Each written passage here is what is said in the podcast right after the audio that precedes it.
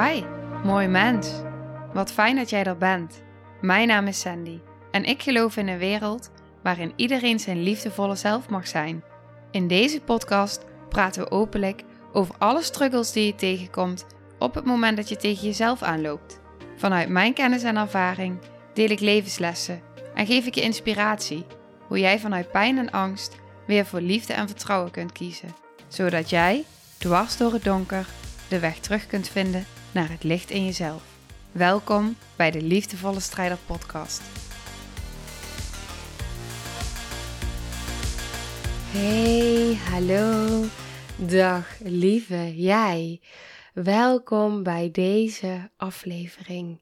In deze aflevering word ik geïnterviewd door Rowie, Rowie Muradin. En zij is, ik heb al een lange tijd eigenlijk, heb ik al contact met haar. En zij is gezinscoach. Zij is, zij noemt zichzelf het heel mooi hoe ze dat ook benoemt. Ze is een bruggenbouwer tussen ouders en jeugdzorg. Ze werkt zowel met ouders als met kinderen, als met, uh, met de jeugdzorg, met hulpverleners. En daarnaast is zij ook ervaringsdeskundige. En zij en ik hebben veel raakvlakken, hebben al veel met elkaar gedeeld. En zij vroeg dus aan mij of ik bij haar podcast ja, te gast wilde zijn. En heeft mij allerlei vragen gesteld over hoe ik aankijk tegen bijvoorbeeld de jeugdzorg, tegen um, nou ook vanuit mijn eigen ervaringen als kind, hoe ik bepaalde dingen heb ervaren in mijn jeugd en wat ik eigenlijk nodig had gehad en hoe ik daar ook vanuit mijn traumablik en systemische blik naar kijk in wat kinderen die in een situatie zitten, ook een onveilige situatie, uh, die veel trauma meemaken, wat zij dan nodig hebben en wat wij voor hen kunnen doen.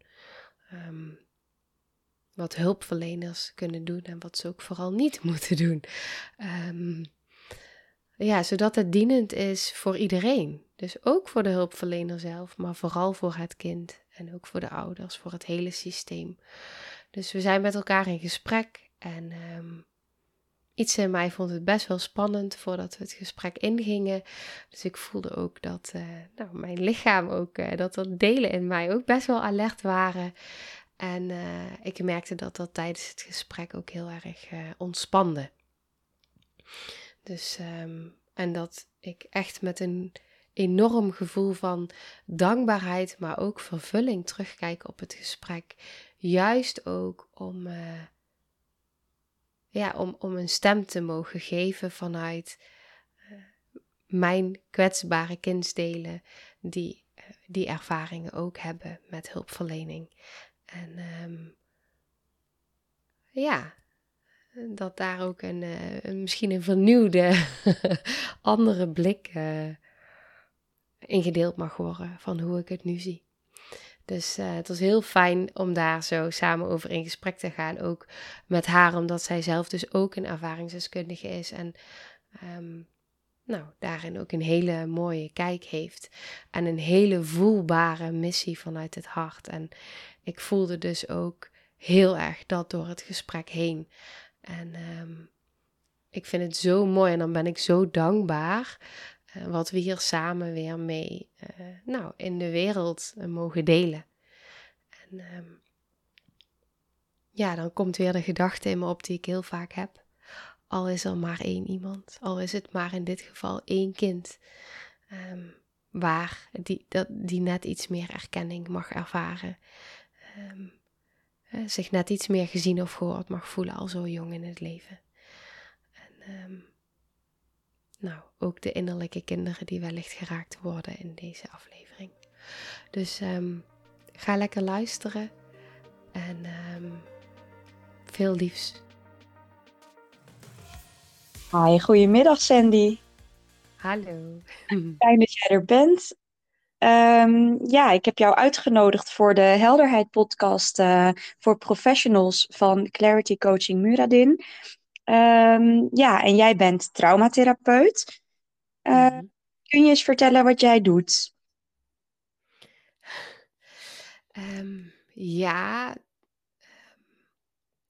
wat ik doe, dat is best wel een grote vraag. Ehm, maar wat ik eigenlijk.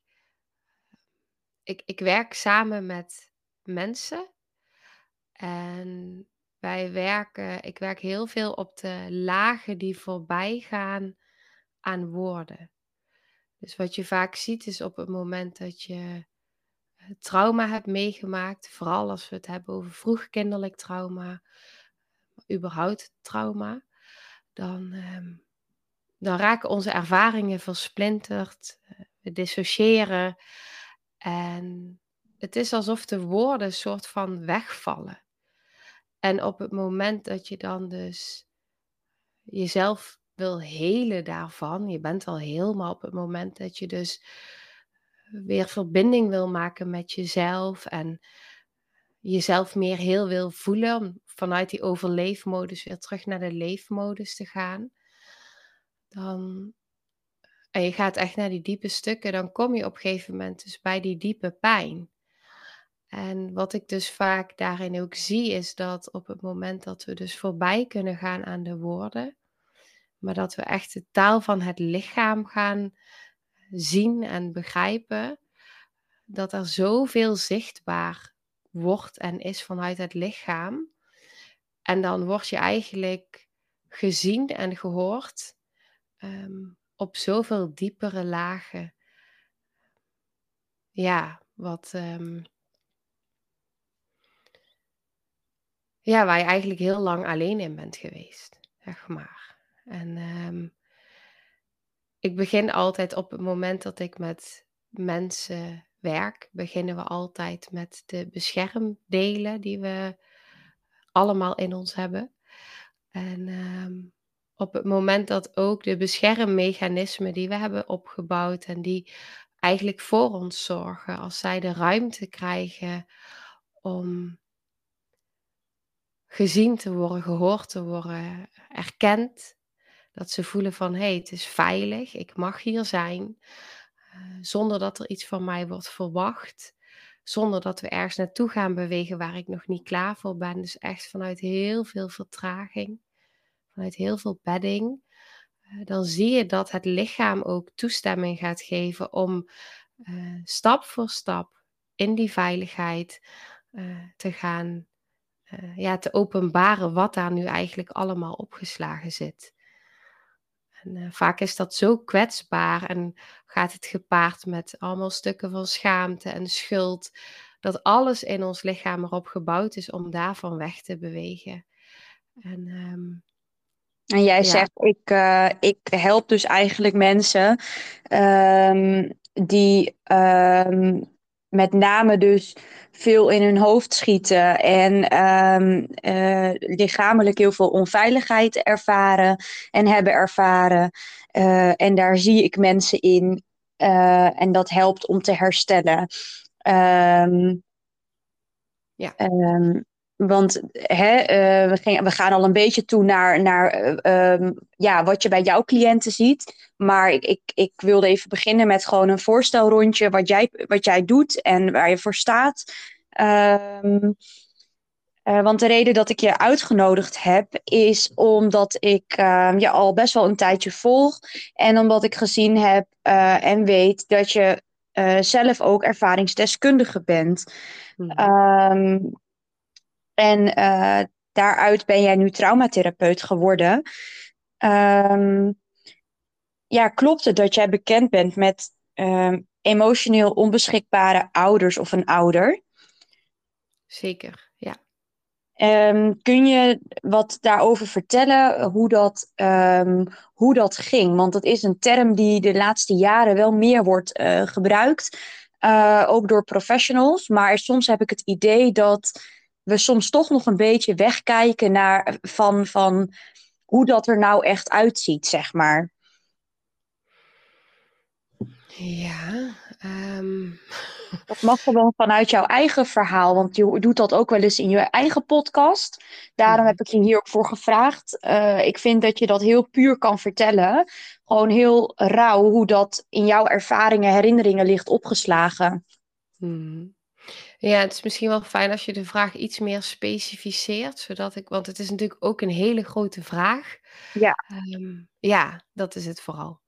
Dus, Uh, ehm, nou, ehm, wat, wat is je bijvoorbeeld bijgebleven aan het feit dat je je bewust werd dat jouw ouders emotioneel onbeschikbaar waren? Wat maakte daarin het verschil dat je, dat je kon stellen: hé, hey, maar, maar dit was niet oké?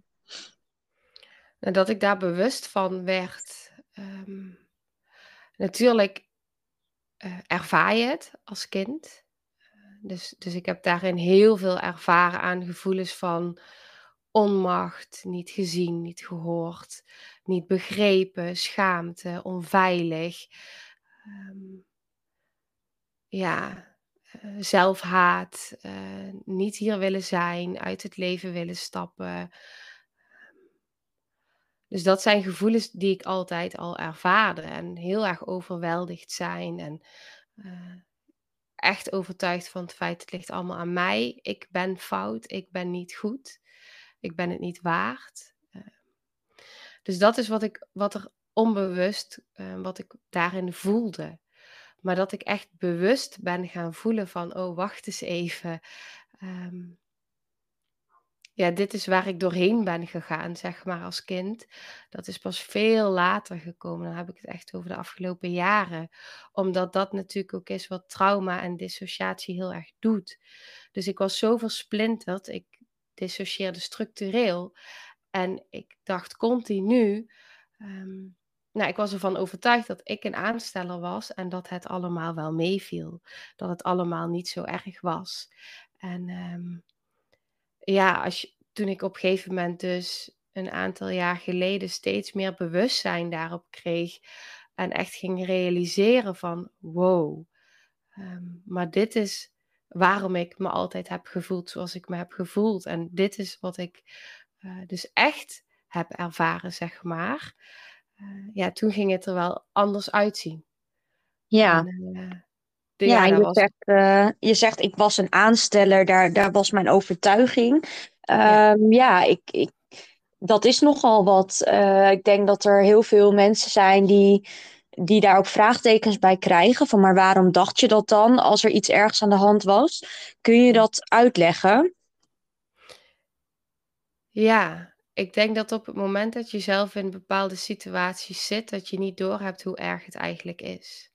Omdat uh, je toch aan het overleven bent. Dus alles in mijn systeem was erop gebouwd om mij uh, ja, daarin te overtuigen van het feit, het valt wel mee. En we moeten doorgaan. Ik moest volhouden. En als ik op dat moment zou zien eh, hoe heftig het was, dan weet ik niet of ik dat had overleefd. Dus dan maar een aansteller zijn. Um, dus wat, wat er bij mij gebeurde was, um, ik moet heel sterk zijn. En uh, ik zet altijd een lach op en ik ga heel hard door. Ik ga heel hard werken. Heel erg mijn best doen. Iedereen pleasen. Nou ja, veel bereiken. Want dan ben ik misschien wel goed genoeg. En uiteindelijk resulteerde zich dat dus in ook met die overtuiging: ik mag geen aansteller zijn. Um, volledig over al mijn grenzen heen gaan. Maar ik had geen idee wat mijn grenzen waren, want ik had nooit geleerd dat ik überhaupt grenzen mocht aangeven. Dus daar noem je ook al iets treffends. Ik heb niet geleerd hoe ik grenzen moest aangeven. Mm. Als je het hebt over emotioneel onbeschikbare ouders, um, zit het hem vaak juist. Uh, het, het kan hem ook zitten in wat ouders um, wel doen bij hun kinderen wat schadelijk is. Maar heel vaak zie je ook dat het juist te maken heeft met het nalaten van zorg wat kinderen nodig hebben. Um, en dit hoor ik bij jou ook wel een beetje, dat je niet beter weet en dat je um, wel uh, gevoelsmatig doorhebt dat het niet fijn is, maar waar komt het dan door? Um, en je zegt van hey, die bewustwording, die kwam pas veel later en dat maakte de situatie anders. Hoe kwam jij aan die bewustwording?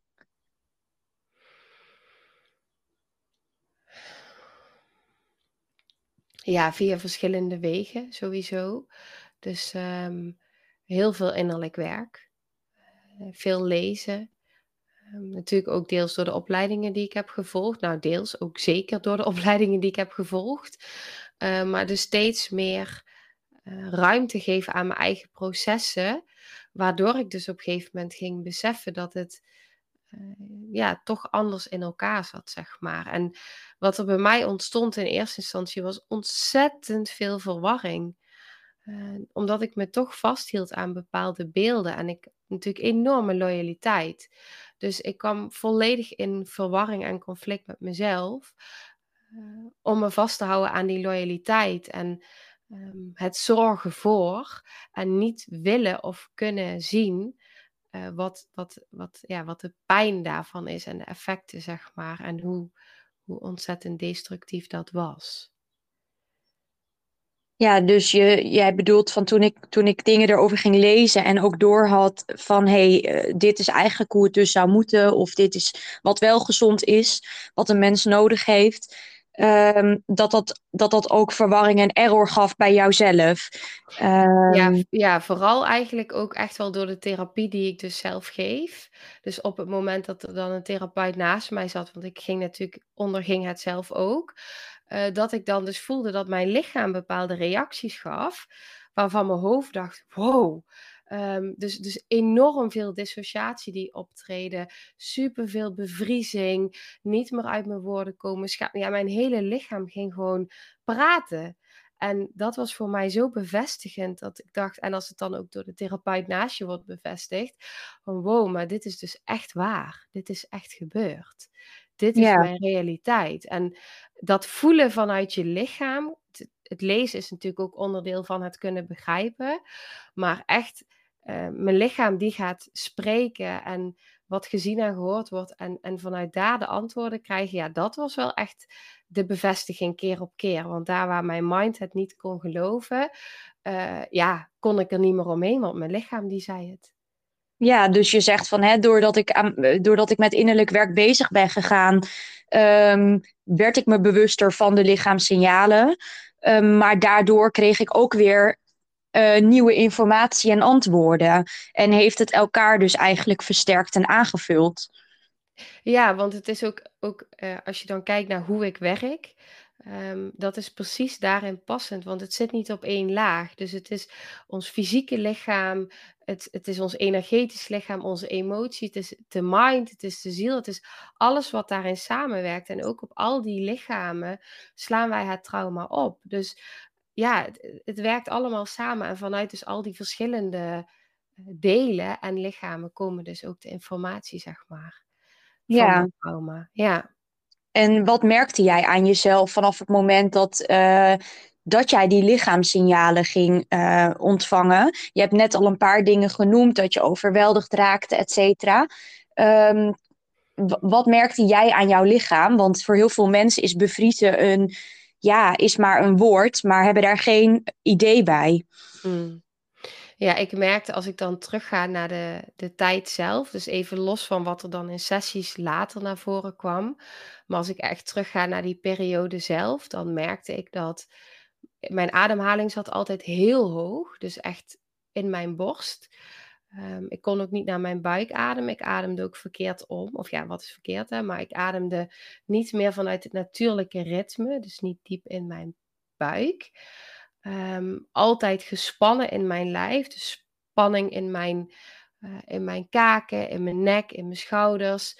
Um, wat ik ook voel, dat is heel fysiek wat ik daarin voelde, maar ook uh, paniekaanvallen, het niet meer kunnen overzien, geen keuzes meer kunnen maken. Um, ja, en, en op het moment dat, dat als je het dan hebt over ook je zenuwstelsel, um, op het moment dat ik dus overvraagd werd, dan kwam ik of in een uh, fight-flight reactie terecht, of ik kwam dus, en dan ga je dus richting ook bevriezing, dan ging ik dus richting dissociatie en dan, ja, dan was ik gewoon niet meer aanspreekbaar of sloot ik mezelf op en dan ja, duurde het soms uren voordat ik weer terugkwam, zeg maar, bij, ja, in mijn lichaam ook. En je zegt, ik sloop mezelf op. Uh, hoe moet ik dat voor me zien? Was je dan in je kamer ook ja, stil in een hoekje? Of ging je dan heel veel nadenken? Of, um...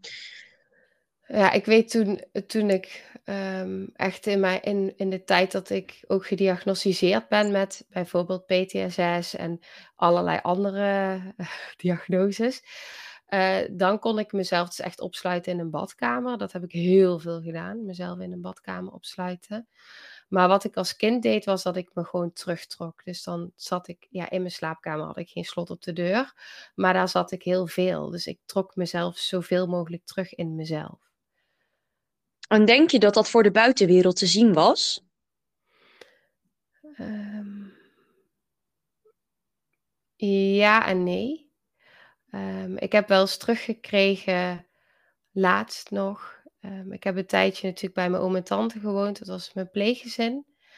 En ik weet nog dat mijn oom een tijdje terug, en dat raakte mij enorm, want hij zei: Als we iets aan jou vroegen, dan reageerde je en dan lachte je en dan ja, was je altijd heel erg lief. Um, niet dat ik niet lief was als ik, als ik dus, nou, um, wat er anders gebeurde was dat ik zeg maar, dat ze dan aan mij zagen dat als ze niks van mij vroegen of aan mij vroegen, dat ik er niet helemaal was. Dus uh, alsof ik dan een beetje voor me uitstade, zeg maar. En uh, nou ja, dat raakte mij, omdat dat eigenlijk ook wel een beetje, denk ik, was hoe ik heel erg heb geleefd, heel lang. Ja. Um, ik was er gewoon niet. En uh, ik, ik dissocieerde. En op het moment dat iemand iets van me vroeg, dan, ja, dan stond er de pleaser op en de zelfopofferaar. En dan deed ik wat er van mij verwacht werd. En, um, ja. en zo'n zo, zo fight-modus. Want pleasen is natuurlijk meer uh, de andere kant. Mm. Um, kon jij ook boos worden of helemaal niet? Alleen op mezelf. Dus niet op anderen. Dus als iemand mij pijn deed, dan ging ik mezelf pijn doen. Als iemand boos op mij werd, dan werd ik boos op mezelf. Want ik, ik legde alles bij mezelf. Dus um, ja, dat was dus ook hoe ik op mezelf reageerde. Dus mijn fight-modus was echt naar binnen. En ja. uh, al het geweld keerde naar binnen, zowel in, in woorden als in uh, gedrag, zeg maar. Kun je dat voor jezelf verklaren? Dat, eh, heeft dat een link met wat, tegen, wat er tegen jou gezegd is? Of is dit iets wat, ja, wat denk je toch ook gewoon met de um, karakters van mensen zelf te maken heeft? Um, um, ik ben daar dan wel benieuwd naar, omdat je uh, toch wel heel veel verschillen ziet in uh, hoe trauma zich uitwerkt bij kinderen.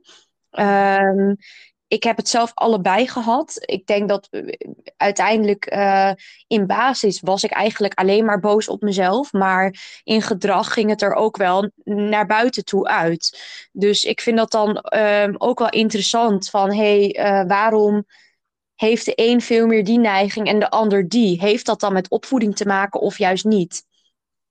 Ik denk waar die bij mij heel erg in zit. Ik, ik weet dat ik ook uh, in de eerste periode van mijn leven, dat wordt steeds meer helder en voelbaar ook.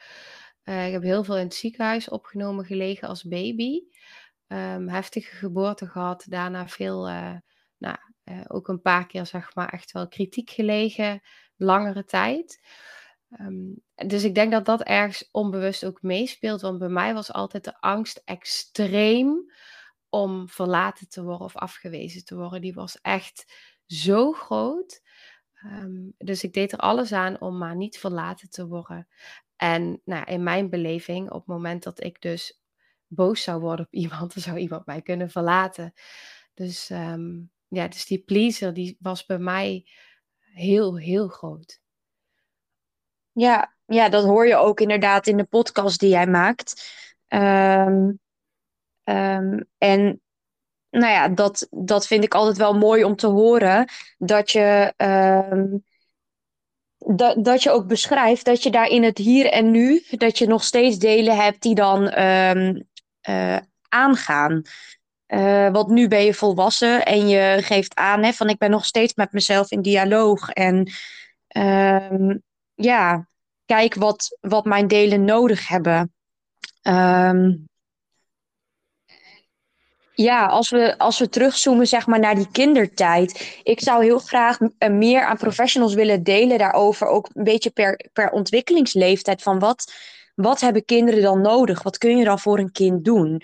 Um, Hè, want we, we, soms zitten we ook heel erg op het, uh, nou ja, het een of het ander. Van of je haalt het kind uit huis, uh, of het gaat goed genoeg, terwijl het eigenlijk niet goed gaat. Maar mm-hmm. Het erkennen van hé, hey, er zit daar emotionele onveiligheid. Of, dat, of het kind ervaart dat nog steeds, ook al gaat de situatie misschien nu wat beter. Uh, ik merk dat er heel weinig kennis over is. Hoe je dan op een kind kan aansluiten. Um, en dat vind ik heel zonde en heel jammer, want ja, van kinderen wordt wel gevraagd om steeds hun verhaal te doen en erover te praten. En dat geef jij dus ook heel vaak aan, dat het erover hebben is al triggerend aan zich. En dat hmm. wekt al iets op. Dus ja, wij zijn nu volwassen, maar dat is voor kinderen nog veel lastiger. Um, ja, zeker. Wat, wat, wat zou jij jezelf bijvoorbeeld in de ja, peuter-kleutertijd hebben gegund? Hmm. Ja, dat gaat heel erg over niet doen, maar zijn. Uh, ook echt de basis van mijn werk.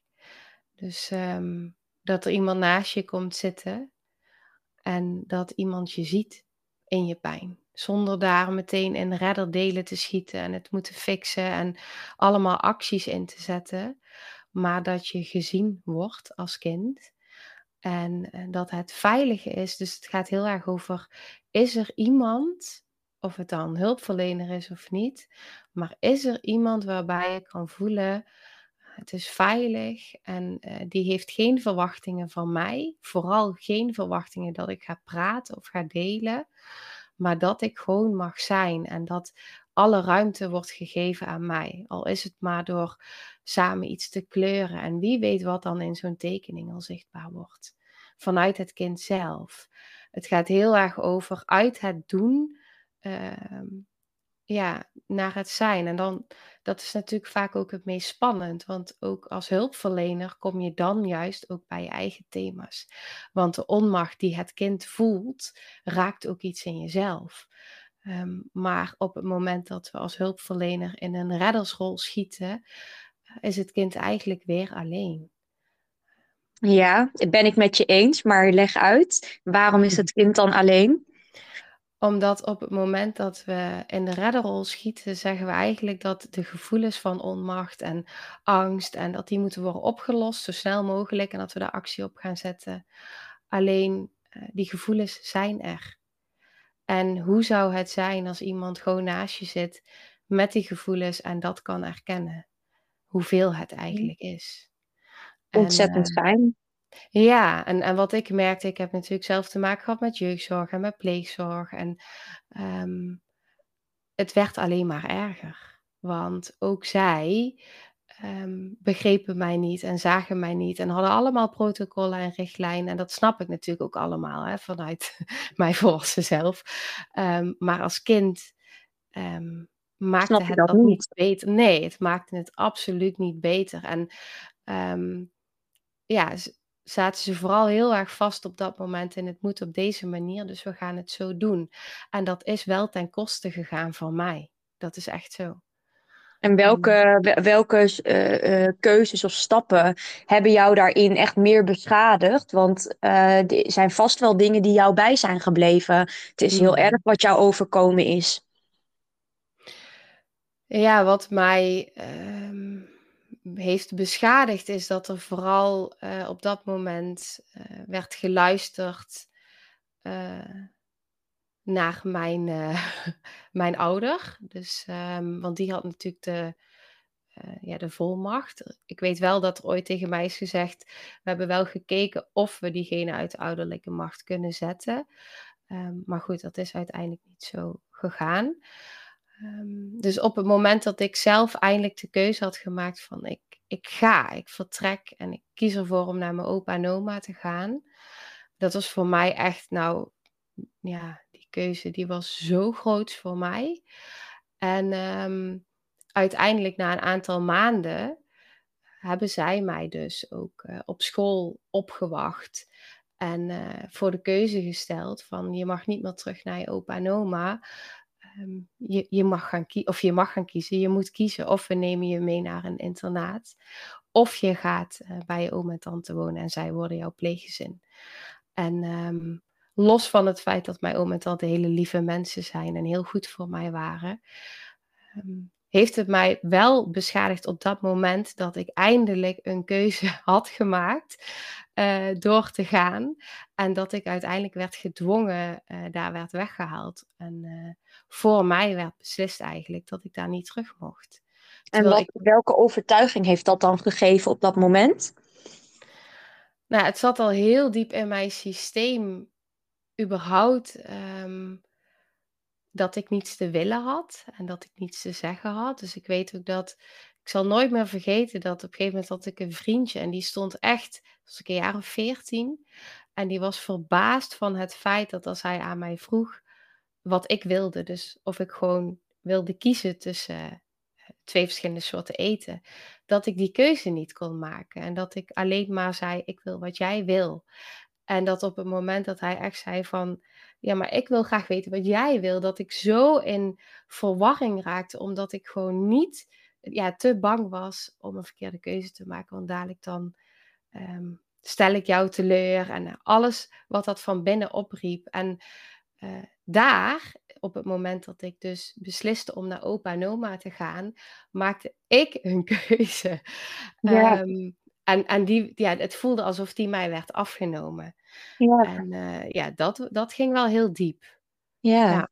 En dat vind ik ook best wel een hele um, gevaarlijke situatie. Want zoals je dat omschrijft van hè, ik wil wat jij wil. Ik moet ook gelijk denken aan de risicofactoren van een meisje op dat moment. Want je was een meisje. En um, ja, dat je als, als kind op dat moment super vatbaar bent voor uh, manipulatie, uh, ja, foute jongens. Um, en zeker als je dan naar een internaat uh, wordt gestuurd, zit er vol met dat soort uh, types. Uh, niet allemaal, ik wil niet generaliseren, maar die zitten er wel veel. Um, dus dat is niet per se een veilig klimaat voor een kind. Um, hè, en ja, soms is dat nodig, maar um, nou ja, onze verhalen kruisen elkaar daar heel erg. Dat het bij mij eigenlijk een beetje hetzelfde Ik ben dan niet naar mijn, mijn opa en oma gevlucht, maar ik heb zelf op school, et aangegeven van um, ik, ik wil echt uit huis, want ik ben zo ongelukkig en ik denk dat ik zelf anders iets ga doen, maar het is zowel bij papa als mama niet fijn. Um, en ik kan ergens naartoe. En in eerste plaats was dat heel fijn en kwam ik op een crisisgroep, mocht ik een half jaar wonen. Maar daarna ging het balletje rollen, want ik moest weg. En um, ja, ik denk dat ik wel op tien plekken in een jaar tijd gewoond heb en geplaatst ben. Um, waar ik ook inderdaad op één uh, terrein werd opgehaald met een busje, omdat ik naar een internaat moest. En achteraf was dat ook omdat ik onveilig voor mezelf zou zijn. Dat gaf toen de gezinsvoogd aan. Maar die stond niet achter die keuze. Die zei ja, ik was juridisch verplicht om dat dan te doen, omdat er geen andere setting was waarin we je veilig konden stellen. Um, en ik ben het daar heel erg mee eens dat je zegt. Um, dat je in ieder geval dan de pijn moet erkennen van een kind. En dat, die is mij achteraf dus wel gegeven. Dat heeft wel voor mij wat heling gegeven. Dat je gezinsvoogd dat toegeeft van hé, hey, dit was niet goed voor jou. Maar op dat moment kreeg ik hem ook niet. En uh, ja, werd ik wel gezien als het probleemkind met talloze diagnoses. Um, ja, ja dat. En, dat, en dat verbaast me dan toch wel. Dat je denkt van goh. Uh, Hè, um, het kan dat op dat moment een keuze gemaakt moet worden. Het kan zelfs nog zijn dat je betrokken hulpverlener de situatie gewoon niet goed ziet en jou als kind niet ziet. Dat kan. Maar je hebt nog zoveel andere hulpverleners die jou dan ook dagelijks zien en spreken. En is er dan niemand die wel dat kleine meisje ziet, die aandacht tekort heeft gehad en die wat extra armen, aandacht, grenzen um, en sturing nodig heeft om zichzelf te gaan vormen. Ja, en ook een stukje reguleren. Als je dat ook niet hebt geleerd en het hele zenuwstelsel zit in, in totale onveiligheid, um, is er iemand die naast je kan zitten en je kan helpen om weer te kunnen reguleren. En Ja. dat het überhaupt weer veilig kan worden in je lichaam. En ik snap ook, hè, op het moment dat je in zo'n onveilige situatie zit en je zit daar als teamhulpverleners in, uh, dan, dan, dan is er ook uh, wellicht actie nodig. En er is van alles nodig. Alleen vaak wordt er zoveel omheen gezet. En ik denk dat het aller, aller, allerbelangrijkste is en blijft kunnen we uh, vanuit het kind kijken en kijken wat het kind nodig heeft. En het erkennen, want alleen het erkennen, dat is echt vooral in zo'n onveilige situaties of uh, in heel veel pijn. Als iemand het kan erkennen naast jou, dat, dat doet al zoveel. Ja, anders ga je het op jezelf projecteren. Hè? En dat uh, hoorden we net ook in je verhaal van, ja, ten eerste weet je niet beter. Dus je voelt wel dat het niet fijn is. Maar ja, als je niet weet hoe dan, waarom, ja, dan kan je het eigenlijk ook alleen maar op jezelf projecteren. Uh, dat is het, het meest logische om dan maar te doen. Want het is niet logisch om als kind te erkennen dat jouw ouder niet goed voor je gezorgd heeft. Of dat volwassen mensen het niet goed zien. Volwassen mensen hebben altijd gelijk. Dus dan moet het wel aan jou liggen.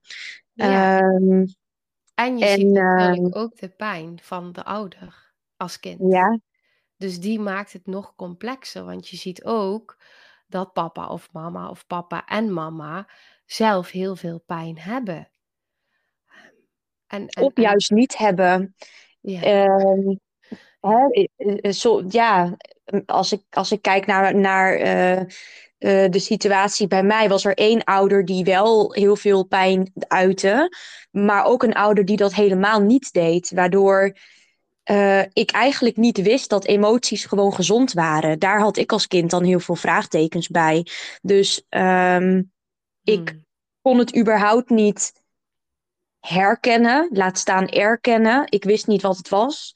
Um, en ja, uh, zoals jij al aangeeft, als het hoofd het niet kan, kan hè, uh, reguleren, het lichaam gaat het toch wel aandienen. Dus dan uh, krijg je inderdaad soms van die overweldigingen dat het eruit komt. Maar uh, ja, als inderdaad niemand dat dan voor je co-reguleert en dat vertaalt waar dat vandaan komt en dat dat iets, iets aangeeft, dat het een boodschap geeft, ja, dan kun je op dat moment ook weer niet anders dan boos op jezelf zijn.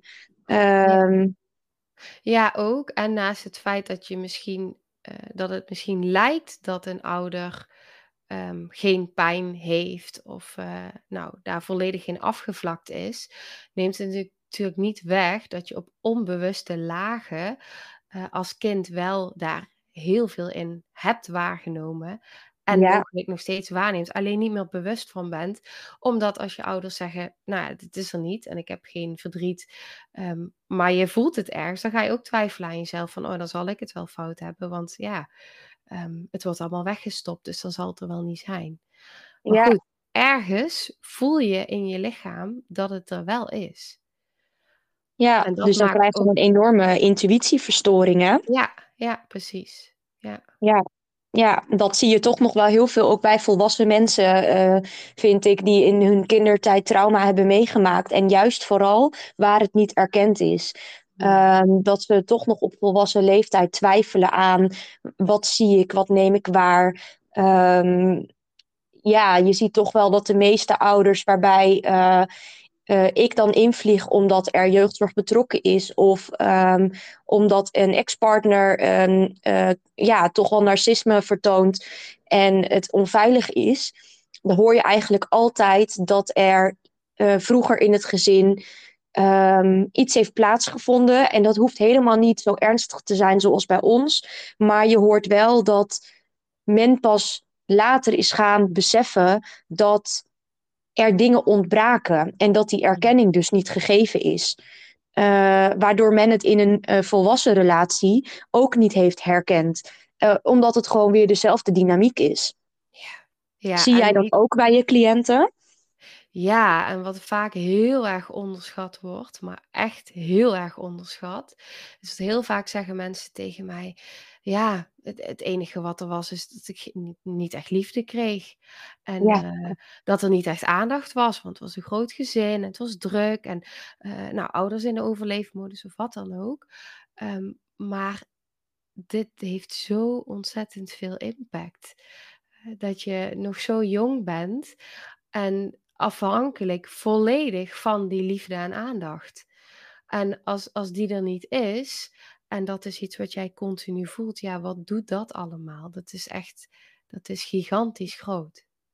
Ja, ja dat is zo onderschat. Ja, dat wordt echt, echt heel erg onderschat. En uh, mijn overtuiging is zelfs dat als je bijvoorbeeld op latere leeftijd iets meemaakt waarin je een keer een shocktrauma hebt, uh, één ervaring, dat is iets dat kun je op een hele heldere manier, soort van stap voor stap gaan aanpakken. Duidelijke ervaring, duidelijke aanleiding, uh, een, een, enorme invloed en impact op dat moment. En, en daar ga je aan werken. Alleen op het moment dat je dus um, als babytje al een, uh, in welke, om welke reden dan ook een afwezige ouder die geen liefde kan geven, ook vanuit eigen pijn wellicht en systemisch, um, is dat, is, heeft dat zoveel meer effect en invloed uh, dan, dat we, uh, dan dat we kunnen bedenken. Dat is echt. En als we, dat, als, als we nou zo'n vermoeden hebben, hè, uh, dat een babytje dus in ieder geval bij één ouder um, die onbeschikbaarheid heeft meegemaakt. En het kind is nu um, ouder, zeggen we zeggen de schoolleeftijd. Hmm. Um, uh, dan wil ik hem toch weer even daarop inzoomen. Wat heeft, wat heeft dat schoolkind dan nu nodig?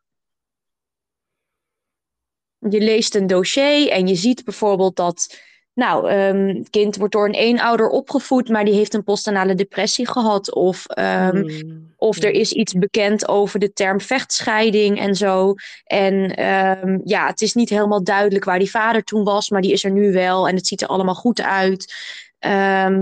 Maar ja, dat kind vertoont toch af en toe een beetje, beetje raar gedrag. Ja dat is het, het moment dat de orthopedagoog er vaak bij komt. Wat heeft dat kind in het nu dan nodig? Stel dat uh, jij dat kind zou zijn toen jij die leeftijd had. Wat zou jij jezelf hebben gegund op dat moment?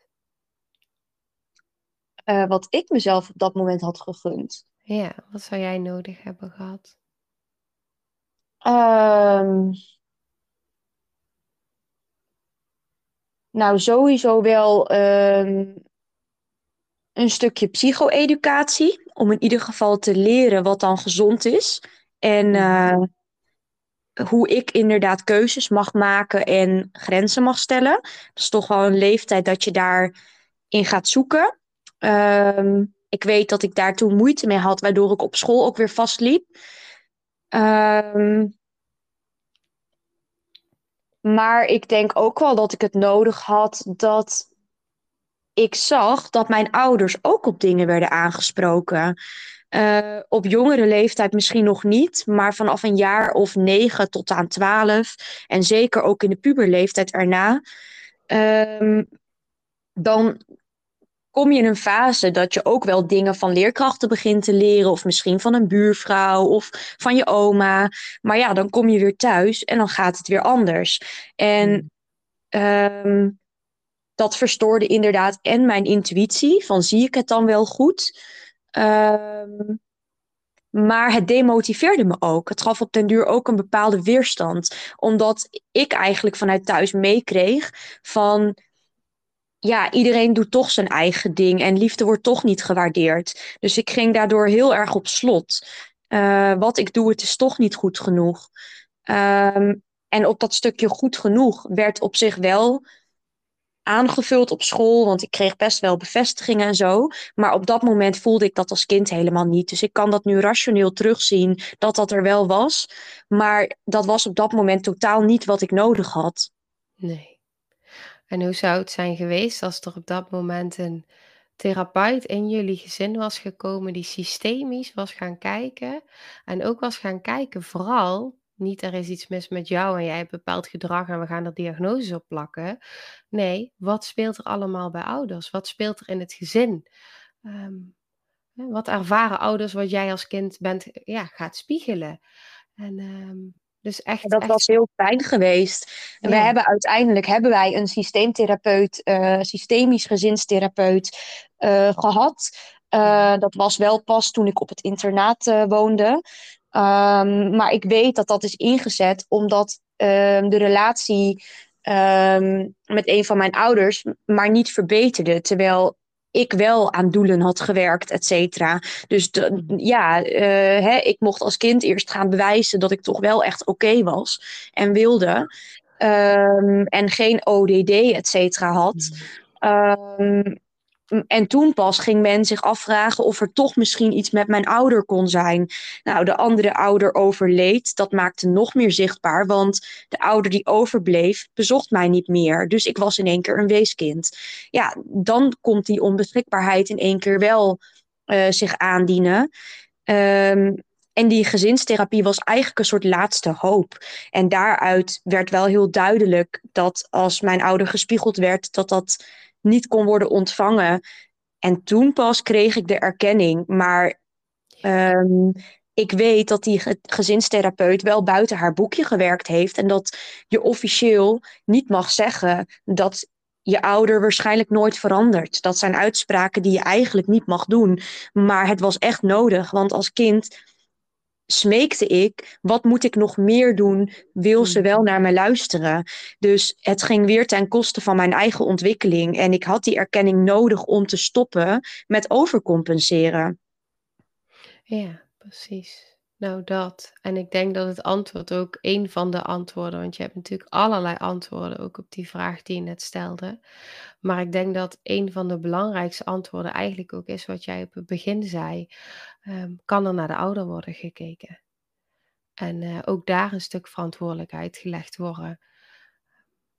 Ja, ja. ja, en dat daar zou veel eerder op geïnvesteerd moeten worden. Meteen. En dan ook, ja. ja gewoon direct. Ja. Um, Um, en daarin ook wel gewoon op, op hoog niveau, zeg maar. Hè? Dat als het kind aangeeft van hé, hey, maar als jullie weg zijn, dan gebeurt er weer wat. Of het is vaak op die dag omdat we dan gewisseld worden. Of het is juist vaak in het weekend. Um, ja, kijk dan toch wat je daarin kan doen. Hè? Um, en geloof, en, geloof, en geloof het kind ook wat meer. Want in mm. mijn hoofd gaat dan meteen van ja, ze werken niet in het weekend. Nee, dat is een bureaucratisch dingetje. Dat kan je dan ook niet veranderen. Maar als je weet dat je het niet zelf kan observeren. En de rest kun je wel observeren door de week. Geloof het kind dan ook. Want ook al is het misschien letterlijk niet waar. Um, het kind heeft kennelijk wel een reden om, om dat zo te vertellen. Hmm. Dat is hoe ik er naar kijk. Ik weet niet hoe jij daar vanuit um, hè, jouw wetenschap rondom trauma naar kijkt. Ja, ik heb ook, ook toen ik, ik heb natuurlijk eerst de SPH gevolgd ook. En ik weet dat ik altijd al geïnteresseerd was in wat zit er nu achter het gedrag. Dus ja. dan ga je eigenlijk al voorbij, die, voorbij bepaalde lagen. En um, ook als je het op deze manier bekijkt, kijk, er is natuurlijk iets, een disbalans in het hele gezin.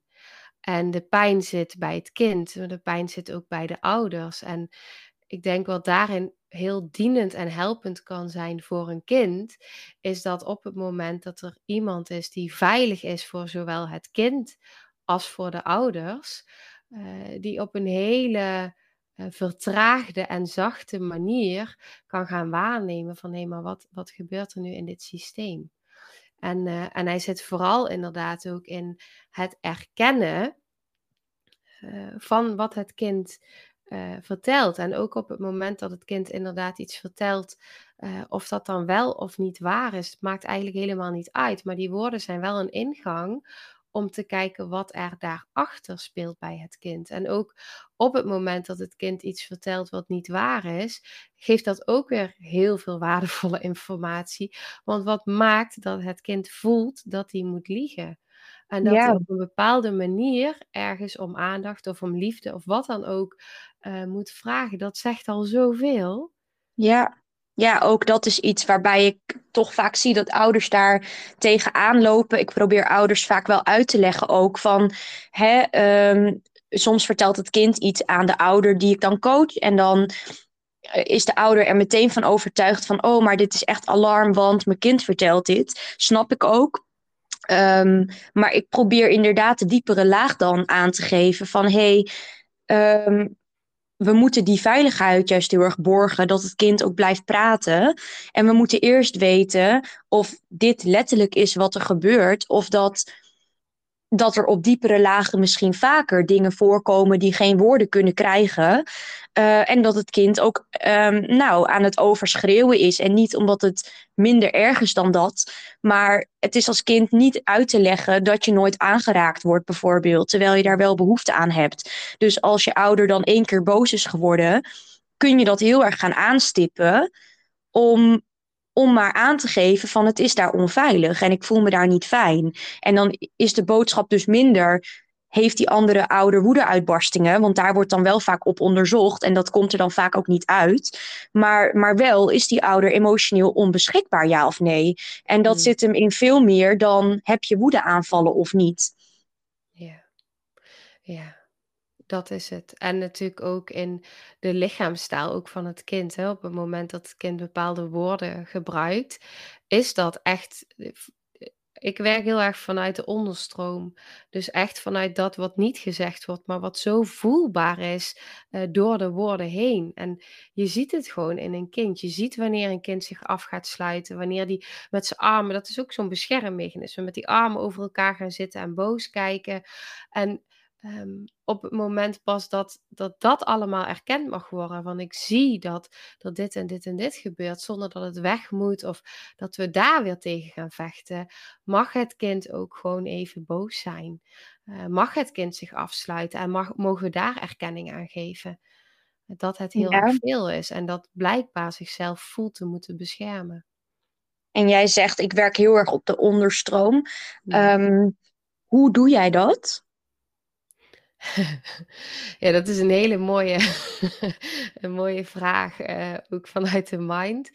Um, het gaat heel erg over energetisch afstemmen. En um, dus echt naast iemand gaan zitten en daarin bij jezelf kunnen blijven. Dus echt bij jezelf blijven in de energie.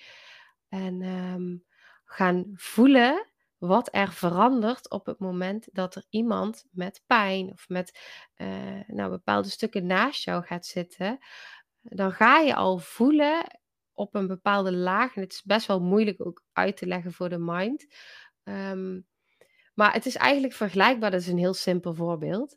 Op het moment dat jij een bepaalde ruimte inloopt, misschien herken je dat ook wel, dat je een gezin binnenloopt en je voelt gewoon in huis de of de woede of de onveiligheid. Je voelt het. Zeker. Je voelt, ja, nou dat is eigenlijk die laag. Dus op het moment dat iemand naast je komt zitten, kan heel erg bij jezelf blijven zonder met je energie helemaal bij die ander. En ehm, nou gewoon eens te waarnemen van hé, hey, maar wat voel ik nu eigenlijk allemaal hier uh, voorbij komen? En dan ga je ook voelen dat ehm, misschien dat kindje daar bijvoorbeeld heel boos lijkt te zitten met de armen over elkaar. Maar als je uh, nog net iets dieper kan waarnemen. In die onderstroom zit daar juist heel veel eenzaamheid. Ja. En heel veel verdriet onder. En op het moment dat we vanuit die laag kunnen communiceren uh, met het kind, ja, dat gaat over echt, echt gezien worden. In je ja. pijn. Ja. Nou de reden dat ik het vraag is omdat heel veel jeugdhulpverleners vanuit hun mind werken. En ik um, ben ook heel erg voorstander vanuit um, intuïtie. Um, en mijn werk vraagt dan wel om echt feitelijk ook te kijken. Maar ik ga vanuit intuïtie feiten zoeken. Dus ik, ik werk wel vanuit die onderstroom. Dat ik denk, dit vraagt naar meer. Of ik heb hier vraagtekens bij en dit ga ik onderzoeken. Um, maar ik zou wensen dat hulpverleners, als zij die kamer binnenlopen, um, dat ze dat boze kind ook dat laagje dieper kunnen gaan bekijken. En ook de andere ouder niet te vergeten. Want de onbeschikbare ouder, die heeft eigen pijn. Nou, die moet je inderdaad zien. Dat kan. Uh, traumatisering zijn, het kan van alles zijn, het kan depressie zijn, maar het zou ook een vorm van borderline narcisme kunnen zijn. En dat is echt wel belangrijk om te herkennen ook, om het kind verder te kunnen beschermen. Um, Maar de ouder die uh, even heel zwart-wit gezien gezond is, die zit vaak ook met trauma, ehm, eh, omdat er in de relatie ook van alles gebeurd is. En daar wordt misschien nog wel vaker aan voorbij gegaan.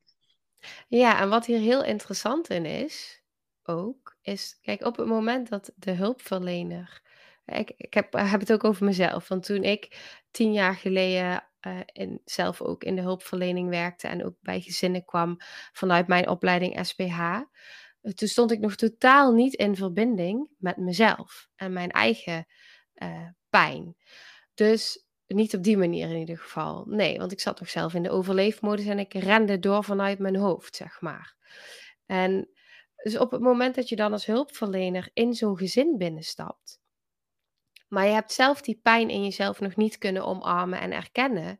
En je komt dan in een situatie die jou misschien ergens weer doet triggeren, onbewust. Uh, op vroeger, misschien bij een van de ouders, misschien iets wat je ziet in het kind kan het zomaar zijn dat je zelf als hulpverlener wordt geraakt in je eigen pijn. En ben je dan nog in staat om die situatie op dat moment überhaupt te kunnen dragen en daar echt een stabiele eh, factor in te kunnen zijn om daar ook ehm, mee te kunnen zijn en in te kunnen blijven waarnemen? Of schiet je ook in je eigen trauma delen en ga je juist heel hard werken om daarvan weg te bewegen, omdat het ook te veel raakt bij jezelf? En wat denk jij dat mensen daarvoor nodig hebben? Um, als mensen dit beluisteren en ze gaan voor zichzelf na van sta ik in verbinding met mezelf? Welke vraag zou je hun dan willen, willen stellen? Um, de vraag, en dan bedoel je van om, om te voelen of je in verbinding staat met ja. jezelf? Hoe kunnen mensen waarnemen of zij in verbinding staan met zichzelf en de situatie kunnen dragen? Nou ja, het begint natuurlijk een hele simpele is op het moment dat je binnenkomt en je merkt al dat er iets in jezelf wordt getriggerd. Dus dat kan iets zijn dat, dat het misschien een bepaalde frustratie in je oproept of een bepaalde angst of nou, dat zeg maar. Kun je dan dat toestaan bij jezelf en voelen van, oh wacht. Um, of, uh, nou, op het moment dat daar te weinig verbinding mee is, dan kan het zomaar zijn dat je alleen nog maar harder gaat werken en in je hoofd schiet om dat allemaal niet te hoeven voelen. Dus de vraag is: um, kun je bij jezelf echt voelen uh, waar überhaupt je zenuwstelsel zich op dat moment bevindt en je ademhaling? En voel je je gereguleerd en uh, voelt het ook echt alsof alles van de ander welkom is? Of merk je dat er meteen bepaalde delen in jezelf opstaan van, uh, oh, we moeten hier iets gaan, we moeten nu iets gaan doen. Um, hè, bijna vanuit een soort van, ja, ja, paniek wil ik bijna zeggen. Nou, ik denk dat dat wel een, een mooie vraag is uh, naar mensen. Tegelijkertijd ontbreekt er soms ook juist in de jeugdzorg dat er te weinig wordt gedaan en te veel met elkaar wordt gepraat. Um, dus uh, ja, dat, dat, is, natuurlijk ook, ja. dat is ook wel interessant, hè? Van Uh, dat geven ouders zelf aan, maar je leest het ook wel terug in onderzoeken van bijvoorbeeld een NJI of uh, Algeo, die zich ook inzet voor kindermishandeling. Dat, um, dat er soms juist lef en daadkracht wordt gemist. Maar um, goed, dat kun je natuurlijk ook pas toepassen als je in verbinding staat met jezelf. Want dan kun je um, erkennen, ik vind dit spannend en het levert bepaalde risico's op, maar ik ga het wel doen, want ik zie dat het nodig is. Um, ja. Um, hè, dus ik denk dat jij vooral heel erg bedoelt het doen vanuit ratio en protocollen en dat soort dingen. Ja, klopt. Ja, klopt. Dat zeg je inderdaad heel mooi. En inderdaad ook op het moment. Kijk, ik, je, je, je kan gewoon voelen bij jezelf Um, ik heb ooit um, heel kort, uh, eenmalig zelfs, heb ik ingevallen op de crisisdienst. Um, nou, ik voelde aan alles, aan alles, aan alles en alles. Dit is niet oké. Dit is niet oké. Ik, ik voel het nu weer als ik er al uh, überhaupt al aan denk. Dus we hebben inderdaad die intuïtie in ons waarin je kan voelen van, maar wacht eens even, dit is een gevaarlijke situatie, dit kan niet, dit is niet oké. Um, en dan is het inderdaad, durf je trouw te zijn aan die intuïtie? Ben je daar überhaupt voldoende mee in verbinding? Of zijn het angstdelen die bang zijn om in je werk misschien te falen? Die bang zijn dat je niet goed genoeg bent, die bang zijn voor afwijzing, uh, die heel graag goed willen, uh, ja, ook vanuit pijn en, en al die delen, maar het heel graag goed willen doen. En kan dat het goed willen doen uh, juist ook het zuiveren vanuit je intuïtie in de weg gaan staan? Ja, ik denk dat dat een hele mooie vraag is die mensen zichzelf zouden mogen, mogen stellen. Um, toen ik in het gezinshuis werkte, daar gaven we één op één begeleidingen. Dat was een vrij nieuwe setting. Uh, is dat ook een van de adviezen geweest die ik richting het bestuur gegeven heb in een onderzoek. Um, en het, het, komt, het komt eigenlijk al op twee dingen neer die we net hebben besproken. En dat is één, heb aandacht voor um, het systeem. Zet een systemisch werker in. Ook juist bij gezinshuizen, et cetera. Want het is allemaal opgericht vanuit het idee dat ieder kind een gezinsklimaat nodig heeft en zo. Maar dan moet je daar ook wel in investeren om het gezinsmatig te maken. En um, dat geldt voor thuis net zo. Je kunt het kind thuis houden vanuit het oog. Maar thuis is goed, want ieder kind heeft een thuis nodig. Ja, maar dan moet het wel als een veilig thuis voelen. Want anders mm. is het nog steeds niet een thuis, want een kind checkt gewoon uit. Um, um, en het, het, tweede advies was: investeer op connectie uh, tussen de medewerkers met zichzelf het stukje zelfreflectie, et cetera. Ja, precies. Zelfheling. En, ja. zelf, uh, ja, verbinding ook met jezelf. Ja, dus daarin ook aandacht hè, van oké, als een situatie heeft aangegrepen, um, uh, wat doet dat met jezelf? Mm, ja, precies. Ja, want dat is het. Het is zo aangrijpend ook. En het raakt zoveel. En dat is natuurlijk niet voor niets dat het zoveel raakt. Dus ja, op het moment dat we zelf in verbinding kunnen komen met die kwetsbare stukken, kunnen we ook daarmee in verbinding zijn met de ander. Maar als het nog te kwetsbaar is voor onszelf, ja, hoe kunnen we de ander dan daarin zien of, uh, of toestaan? En al helemaal als het zo'n jonge kinderen zijn die, ja, als, als dat je eigen kindsdelen raakt, uh, hoe pijnlijk is dat dan? Uh, heel pijnlijk, heel pijnlijk. Ja, zeker. Ja. Nou, ik, um, ik zou in ieder geval tegen uh, alle volwassenen kunnen zeggen die uh, op zoek zijn naar een stukje bedding en erkenning voor jezelf. Uh, ja, dat ze eens met jou moeten praten. Maar is er nog iets wat jij zou willen meegeven aan professionals of ouders die hier naar luisteren? Ja, wat ik vooral zou willen meegeven, wat nu in me opkomt, is dat op het moment dat wij net uh, in alles wat we hebben gedeeld met elkaar, dat op het moment dat er iets is waarbij je hebt gevoeld, maar ook niet alleen in deze aflevering, maar in alles wat je tegenkomt, op het moment dat je voelt dat er iets van binnen, dat je hart sneller gaat slaan en dat je, dat je voelt dat je geraakt wordt of getriggerd wordt, uh, dan kan vaak een eerste beweging zijn, oké, ik ga me richten op dat wat mij triggert. Dus um, maar, maar hoe zou het zijn als je in plaats van die beweging maakt naar buiten, dus even een keer ademhaalt en nog een keer ademhaalt en even bij jezelf gaat voelen van hé, maar wat maakt het nu dat ik zo geraakt word? Dat dit mij zo triggert? En misschien komt het antwoord niet meteen. Um, hè, dat komt natuurlijk al een antwoord op het, op het moment dat je voelt dat je hartslag omhoog schiet en dat er een reactie komt vanuit je lijf. Maar uh, soms komt het antwoord dan ook in de periode daarna, omdat het onderbewuste daar ook mee aan de gang gaat. Um, dus de uitnodiging van op het moment dat je geraakt wordt uh, en je bent geneigd om daarmee naar de ander te bewegen of in de aanval te gaan. Hé, hey, maar kan ik eens even terug naar mezelf? Wat doet het in mij? En dat, um, dat is een hele mooie ingang om, uh, om antwoorden en inzicht te krijgen in je eigen stukken.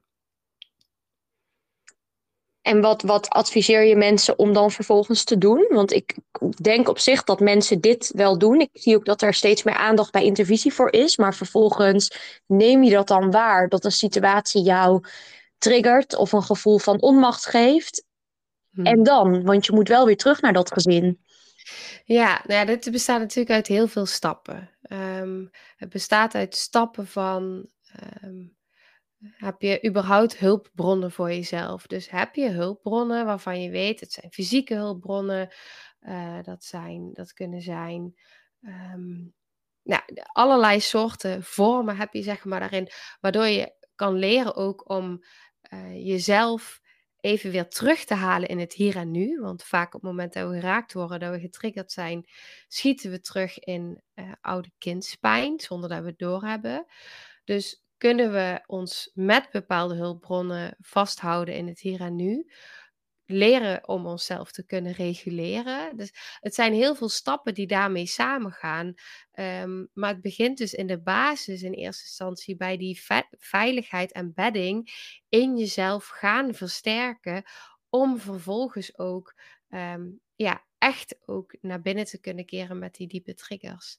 Um, en en dat, het kan heel simpel beginnen dus vanuit je hoofd en vanuit je mind.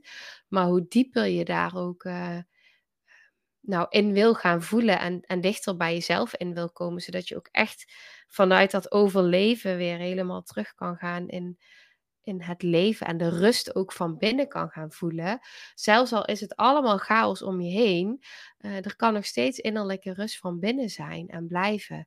En um, ja, dat is natuurlijk niet één rechte weg. Daar is ook niet één antwoord in. Dat zijn zoveel verschillende uh, manieren en tools die je daarin kunnen helpen. Nou, als ze daar meer over willen weten, dan kunnen ze in ieder geval bij jou terecht, hè? Dat, ja, zeker. Uh... Ja, het is ook mooi dat je het benoemt. Want ik, ik krijg natuurlijk ook wel eens de vraag van mensen die zeggen dan van... hoe kan ik nu mijn volwassen zelf versterken en meer uh, zo gaan zorgen voor mijn kindsdelen... zodat ik me ook makkelijker door het leven ga bewegen. En uh, dat is natuurlijk een vraag... Uh, ja, ik, ik heb daar dus een hele training in ontwikkeld online. Om daar stap voor stap voor stap doorheen te bewegen. En ja. dat is wel, die is super waardevol. Nou ja, zelf heb ik vooral ervaren, maar dat is dan persoonlijk vanuit mij, dat juist ook de, um, de één op één momenten aan zich, dat dat heel helend is. En puur omdat je vanuit een uh, laag en een veiligheid communiceert die je vanuit je getraumatiseerde kindsdelen niet kent en wel behoefte aan hebt. En je hebt die ingang vanuit dus een therapeut, heb je eerst nodig om überhaupt te ervaren, dit is fijn, dit wil ik. En um, um, ik denk dat um, mijn contact met jou heeft mij bewust gemaakt dat alleen een reguliere EMDR voor mij niet voldoende was. Dat het wel heel erg hielp, maar dat ik daar kon aangeven: hey, ik voel afstand. En ik merk dat ik me toch niet helemaal goed kan, kan landen hier, omdat er afstand is. En dat voelt voor mij onveilig, want dit triggert naar iets van vroeger.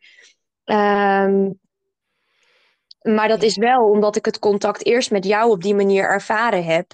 En um, ja, dat is niet met iets te vergelijken. Dat is niet hoe je vriendinnen met je omgaan. Het is ook niet hoe een tante met je zal omgaan. Uh, het is inderdaad heel erg vanuit vertraging. Uh, en ook geen oplossingen, maar puur alleen wat heb je nu nodig en wat voel je nu. Um, ja dat is denk ik best onderscheidend met wat, ja, hoe de meeste therapievormen zijn ingesteld. En dat heb ik er in ieder geval uit geleerd. Dat het gewoon kunnen, nou het is helemaal niet gewoon, het kunnen dragen is dus helemaal niet gewoon, maar dat is echt knetterhard werken. En daar zit de oplossing dus vaak al. Ja, dat is het ook. Ik, ik heb zelf natuurlijk allerlei soorten therapie ook uh, ondergaan. En ik weet dat juist hoe meer er werd gefocust op vanuit een bepaalde afstand, precies wat jij zegt, want die herken ik ook. Het allemaal heel professioneel en um, vanuit bepaalde richtlijnen. En um, ja, dat is niet om iets af te kraken, want ook daar heb ik heel veel uit, uit gehaald. Um, maar ik merkte wel dat hoe meer er werd gericht op we willen je helpen en we willen dat, dat je hier vanaf komt, hoe hoe het eigenlijk versterkte van binnen.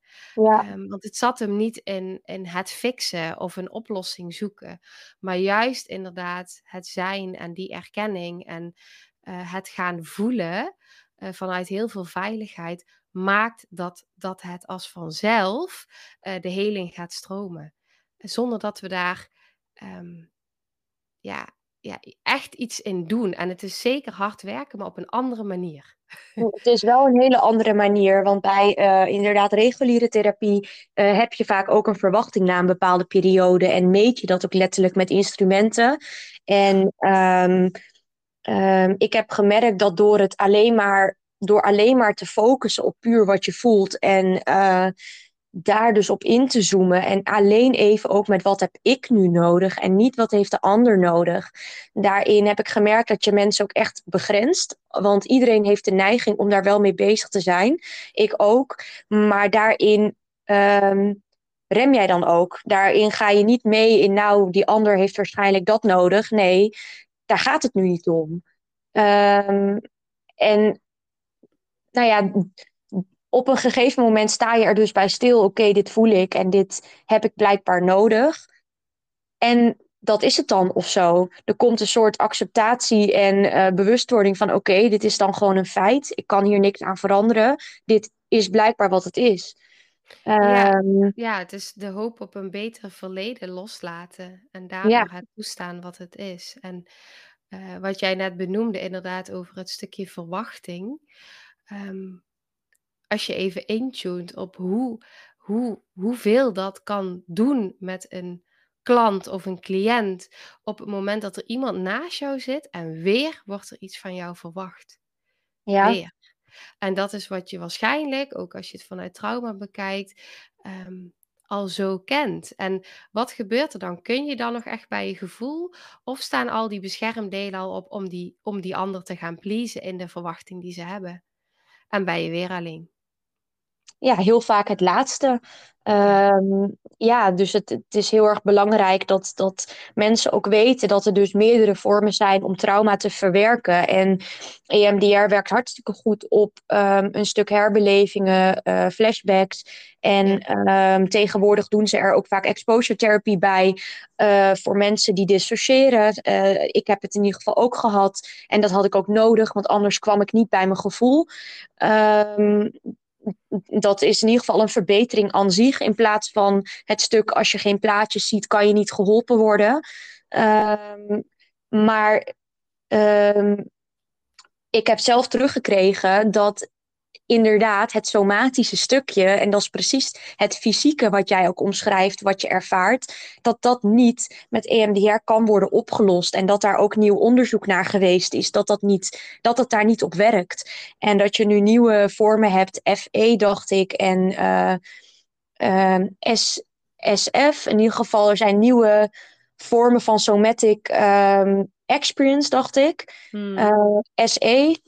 Um, maar ik vind dat wel heel mooi. En dat gaat dus blijkbaar heel erg over het dichtbij komen en grenzen in je lichaam voelen. Kijken hoe je natuurlijk gezien zou reageren. Ja, dat is een hele andere manier van werken in plaats van tegenover elkaar op de stoel zitten.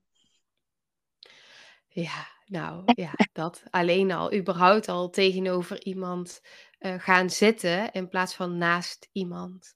Ja. Um, iemand aankijken op het moment dat er heel veel trauma is en je ook nog in die delen geraakt wordt. Hoe spannend is het überhaupt om nog te kijken? Um, ik, ik weet dat als ik in hele kwetsbare delen, dan, dan durf ik niet eens meer die andere aan te kijken, omdat het zo kwetsbaar is. Dus um, er zit al zoveel in, in zo'n kleine dingen, wat al voor het zenuwstelsel al maakt dat het al in een, uh, ja, in, in, een onveilige staat komt, zeg maar. Omdat alles is alert van binnen. Ja, ja waardoor je uiteindelijk niet kan inchecken op het veilige gevoel wat je eigenlijk uit zo'n sessie hoopt te halen. Want dat is wel het doel, dat je kan inchecken in hier en nu en het verleden dus achter je kan laten. Maar um, nou ja, dat gaf ik ook wel terug van hé, hey, ik merk dat ondanks dat ik me bewust ben dat die situatie geweest is en ik op zich ook minder bang ben dat het opnieuw voorkomt, dat ik niet kan zeggen dat ik mij nu veilig voel. Want uh, ik, voel, ik voel die bedding hier niet. Um, maar dat kon ik alleen uitspreken omdat ik dus daarvoor ook anders had ervaren. En anders was dit voor mij het normaal geweest. En had ik dus ook gedacht dat dit veilig was. Want dat is uh, hè, je krijgt ook niet de vraag, voelt het nu veilig? Je krijgt de vraag, hoe hoog is de spanning nu?